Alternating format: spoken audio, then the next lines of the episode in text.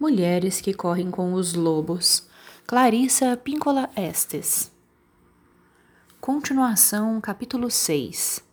Tipos de mães. Embora possamos interpretar a mãe na história como um símbolo da nossa própria mãe exterior, a maioria dos adultos tem agora uma mãe interior, como o legado da sua mãe verdadeira. Trata-se de um aspecto da psique que atua e reage de um modo idêntico ao da experiência da infância de uma mulher com sua própria mãe. Além do mais, essa mãe interior compõe-se não só da experiência da mãe pessoal, mas também de outras figuras maternas das nossas vidas, bem como das imagens da mãe boa e da mãe perversa exibidas pela nossa cultura na época da nossa infância.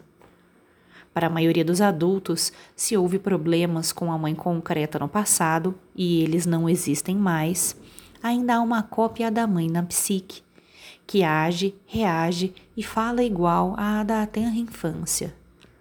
Muito embora a cultura de uma mulher possa ter desenvolvido um raciocínio mais consciente acerca do papel das mães, a mãe interior terá os mesmos valores e ideias a respeito de como uma mãe deve ser e agir que vigoravam na cultura na nossa infância. Na psicologia junguiana, esse emaranhado todo é chamado de complexo materno.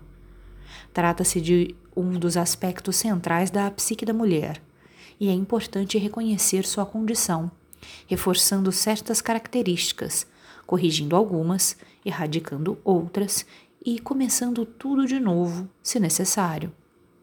A mãe pata na história tem alguns atributos que analisaremos individualmente.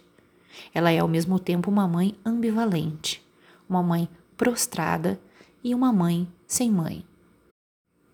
Com o exame dessas estruturas maternas, podemos começar a avaliar se nosso complexo materno interior sustenta com firmeza nossas qualidades exclusivas, ou se ele está precisando de um ajuste já há muito atrasado.